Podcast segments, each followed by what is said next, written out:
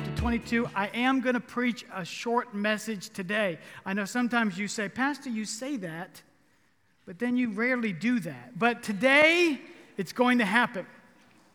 And so we're going to start a new series today called The God Who Provides. And we're just going to give you a little bit, just kind of a starter on this series today. And we're going to look at a particular account in the Word of God that can be very confusing. And I hope to unpack it to you today in maybe a way that you've never seen before or heard before, or, or maybe you have. However, I know the Holy Spirit can speak to you concerning uh, the Lord who provides. And we're going to go all the way back to the very beginning, to the first time uh, that was ever mentioned in the Word of God, that particular phrase, the Lord who provides, also known as Jehovah Jireh. Maybe you've heard that particular term before. So let's talk about that.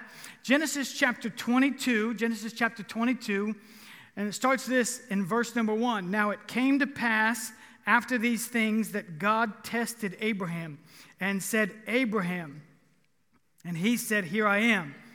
Then he said, Take now your son your only son Isaac, whom you love, and go to the land of Moriah and offer him as a burnt offering on one of the mountains on which I shall tell you. Now, listen, whenever I've ever heard this particular verse or read it myself, it's always been a little bit confusing.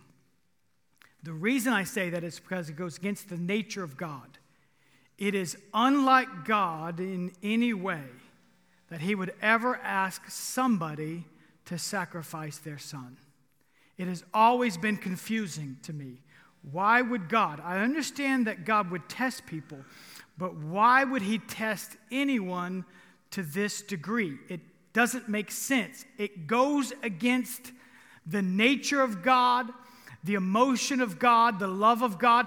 Just because it's Old Testament doesn't mean that God's not still filled with grace and compassion and love and mercy. How many of you know the Old Testament God is the God of love? Amen. He doesn't change. The Bible says, I am the Lord, I change not. So, how is it that God would ask of anyone to sacrifice their son? And to understand this particular account, you have to know without a shadow of a doubt this God never intended and in no way was going to allow this child to be sacrificed. There was no way that God was going to allow it. He was testing Abraham's heart, testing his faith.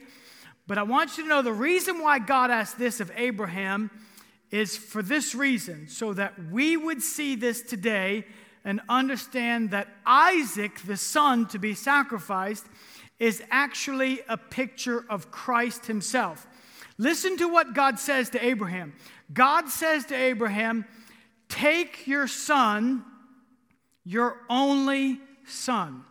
God does not waste words. And so when he says to Abraham, Take your only son, it is an understanding that God is asking Abraham to take what eventually would be a picture of Jesus himself. Isaac becomes a picture of Christ. Isaac carries wood to the altar. Jesus carried wood to the altar. Isaac was bound. Jesus was bound. Isaac was the only begotten son. Jesus is the only begotten son of the Father.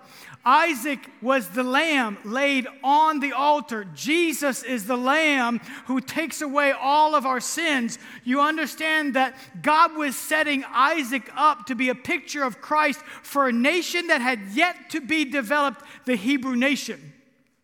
And that we could see it today and we could at least get a glimpse. Listen to me, we could get a glimpse of the heart of God because as parents, it's still, it, it just still strikes us how this could happen. Listen, I have faith, but I don't have that kind of faith. Listen, I have faith to believe, but I don't have that kind of faith. And what God is wanting to do to draw us into a, to a picture of the emotion that God Himself sacrificed His Son. He gave his only begotten Son. Take now thy Son, thine only Son. Isaac is a picture of Jesus Christ. God never intended, nor would He have allowed the child to be harmed. Listen, the child was a promise. How many know when God gives a promise, the Bible says the promises of God are what? They are yes and they are amen. God does not give a promise and then take it back. Hallelujah. Watch verse number three. It says this So Abraham rose early in the morning. You bet he did. Long before Sarah woke up. Could you imagine if Abraham had went to bed that night and said, Honey, I had a strange word from God today. God told me to take Isaac up to the mountain and to sacrifice him as a burnt offering. Sarah would have said, You touch that kid, I'll kill you myself. Come on now. Been waiting for that boy for years. Don't you lay a hand on his head. Come on.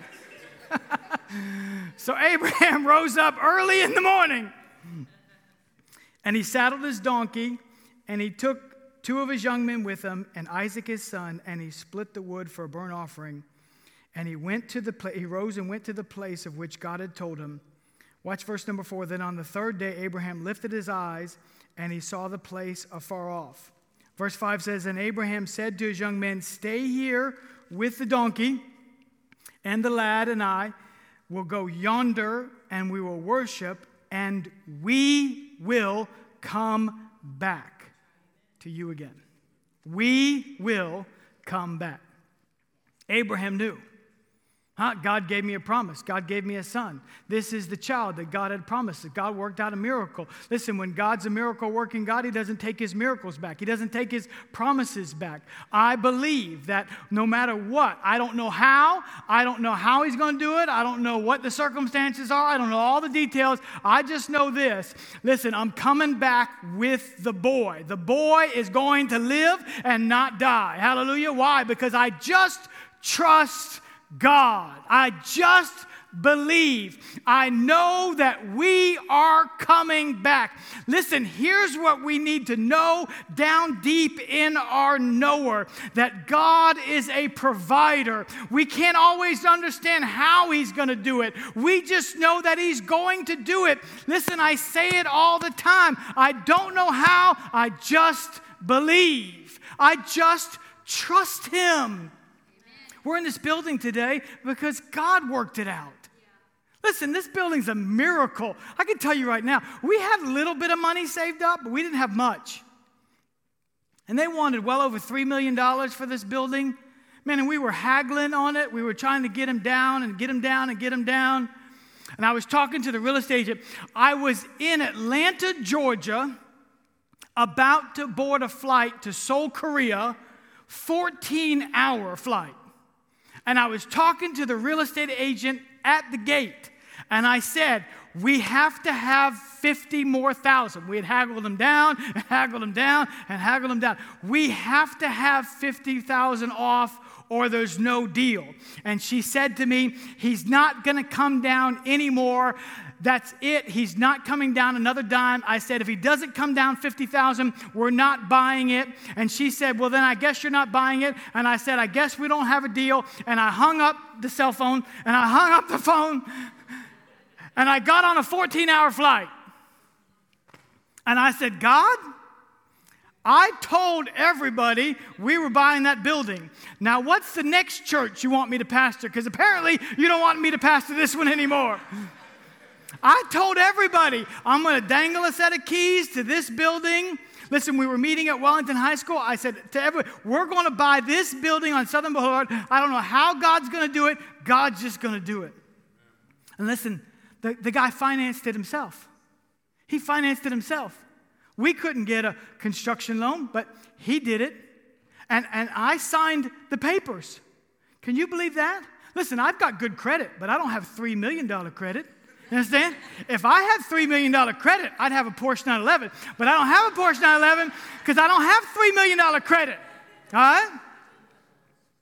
And the whole time leading up to this, I was like, I just don't know how it's going to happen. Well, listen, I get back from Vietnam. I was on my way to Vietnam to do a family seminar there. I came back, and she called me as soon as I landed. And she said, Well, he came down 50,000. that was on a Tuesday. She said, We're ready to close on Friday. She said, Do you have the money?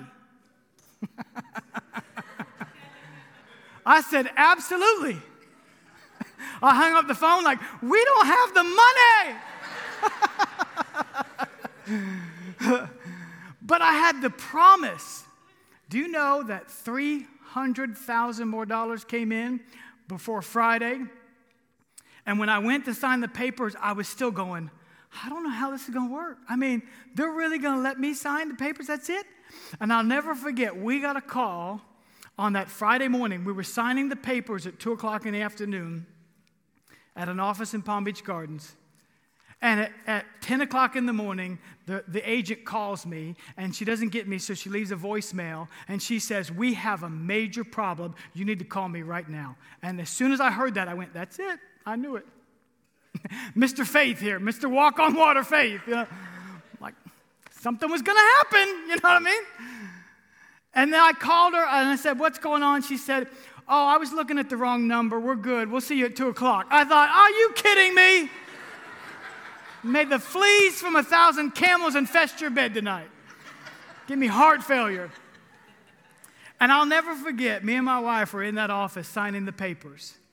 And I'm just like, this is so God. We didn't have 20% down. The guy financed us anyway. And you know, we've been in this building nine years. Listen, it'll be nine years in August. We've never missed a mortgage payment, been late on a mortgage payment. God has been faithful month after month after month after month after month. He's the God who provides. Hallelujah. I don't know how He does it, He just does it. My wife and I just recently bought a new house, right? And we were looking. We had given some money to the building program. We gave a significant amount, more than we'd ever given to anything ever. But I don't like to just give money and go, well, I'll never see that again.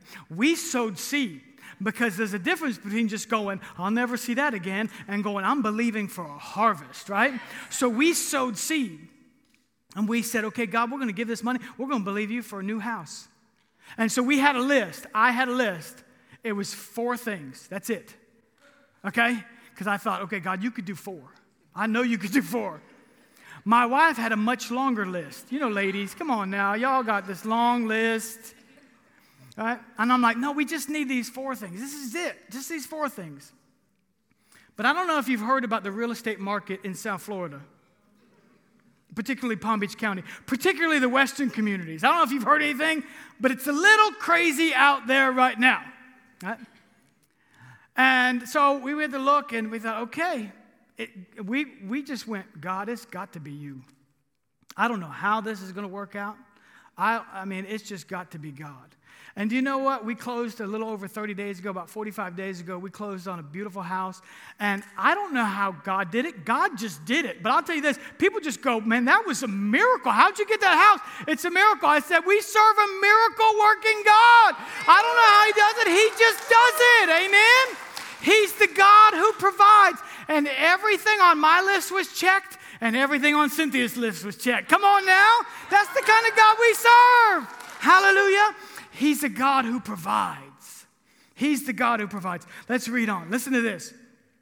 And it says this in verse number six it says, So Abraham took the wood of the burnt offering and he laid it on Isaac his son. I told you, Isaac carried the wood. And he took the fire in his hand and a knife and the two of them went together. But Isaac spoke to Abraham his father and said, My father? And he said, Here I am, my son. Then he said, Look, the fire and the wood, but where is the lamb for a burnt offering? And Abraham my, said, My son, God will provide for himself the lamb for a burnt offering. And then they went together. Abraham just trusted God. He just believed God, right? Verse number nine says, Then they came to the place of which God had told him. And Abraham built an altar there, and he placed the wood in order, and he bound Isaac his son, and he laid him on the altar upon the wood. And Abraham stretched out his hand, and he took the knife to slay the son. But the angel of the Lord called to him from heaven and said, Abraham, Abraham. So he said, Here I am.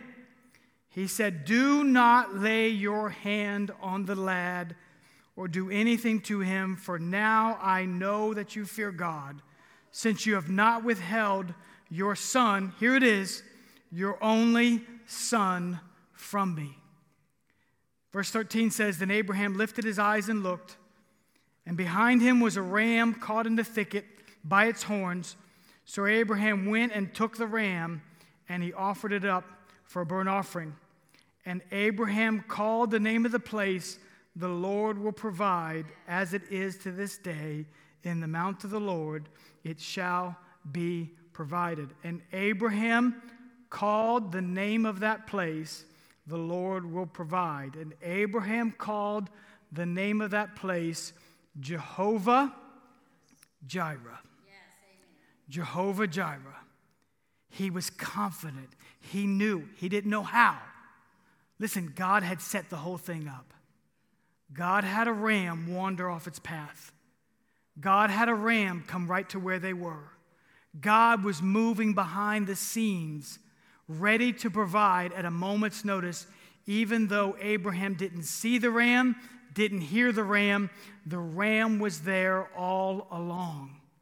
And he called the name of the place, The Lord will provide, Jehovah Jireh which is translated the Lord who sees, because the Hebrew word Jireh does not mean to provide. The Hebrew word Jireh actually means to see, the one who sees. This is not a distant God who sees but is inactive. This is not a distant God who sees and only is filled with thoughts of compassion and pity.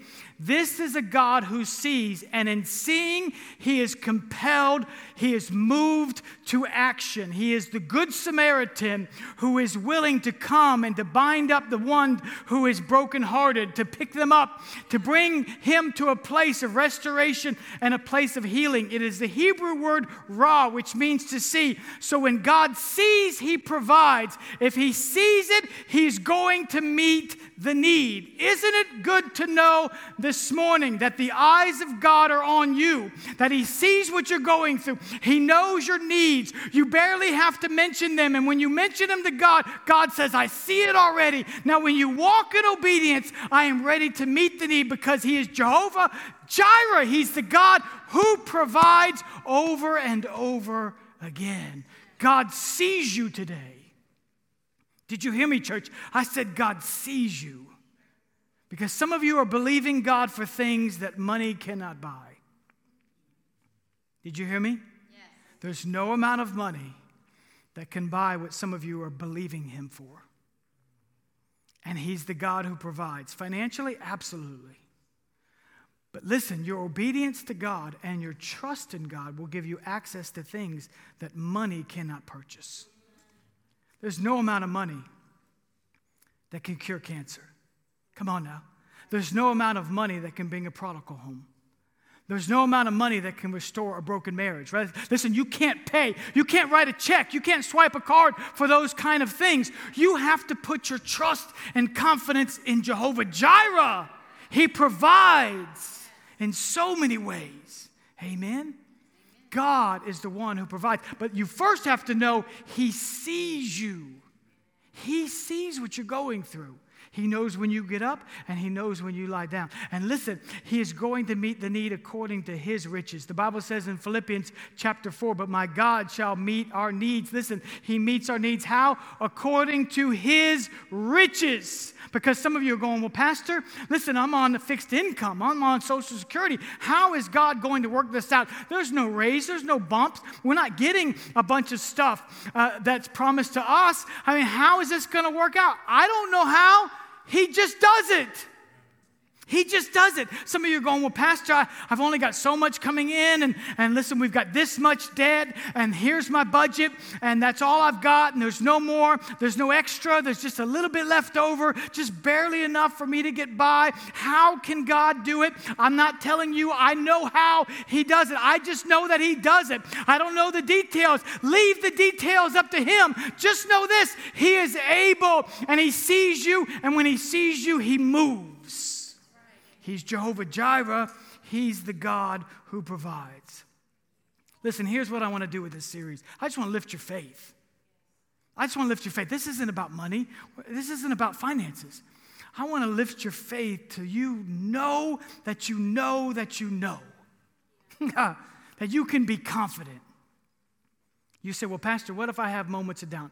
We all have them. Huh? I told you I got that text message from that lady or that voicemail where she said, Call me now. The whole, my whole world fell apart. and God just kind of picked me up and swept me back into and put me back together and said, Trust me. Trust me. And Abraham's just walking with his son, and his son's carrying wood. Come on now. And his son's going, Dad, we got the flint, we got the wood, but we're missing something. Hmm? And then Abraham ties the boy's hands and feet together. You can't tell me there's not emotion with that. You can't tell me because in Hebrews it actually says this it says that Abraham believed that God would have raised him from the dead. So Abraham was willing to go through the whole thing, even though, as I said earlier, God never intended nor would he have allowed the child to be harmed. Abraham was going to go through the whole process, knowing that God would raise him from the dead. You can't tell me there's not emotion in that.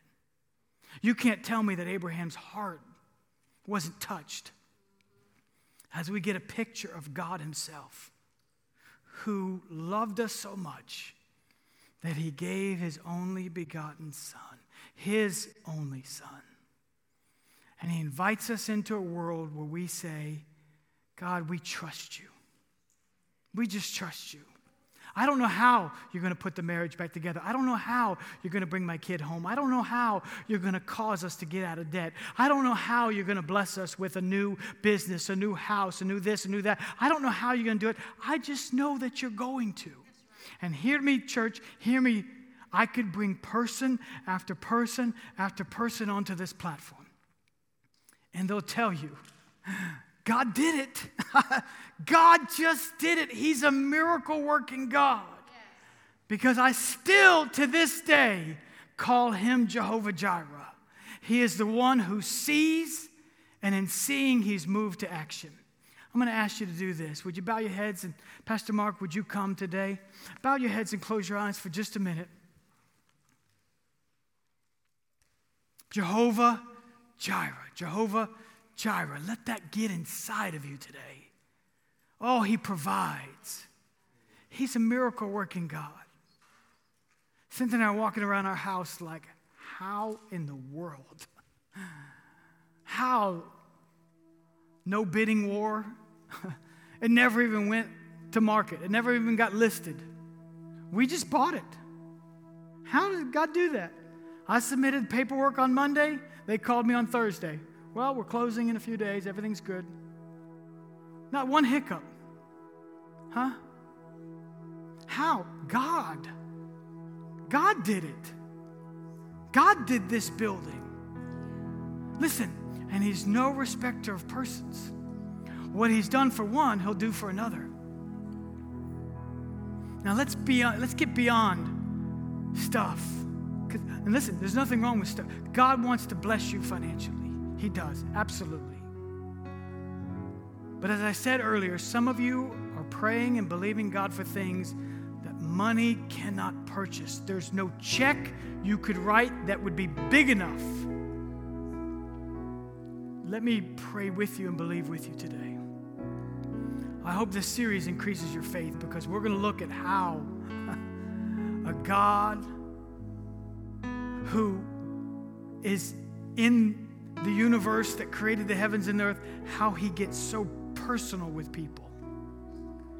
He's the one who provides. If you're joining us on YouTube or Facebook, I just want to thank you for joining us today. Listen, you have our love, you have our support. So I want to thank you for being a part of Grace Chapel this morning. God bless you. Thank you for being here.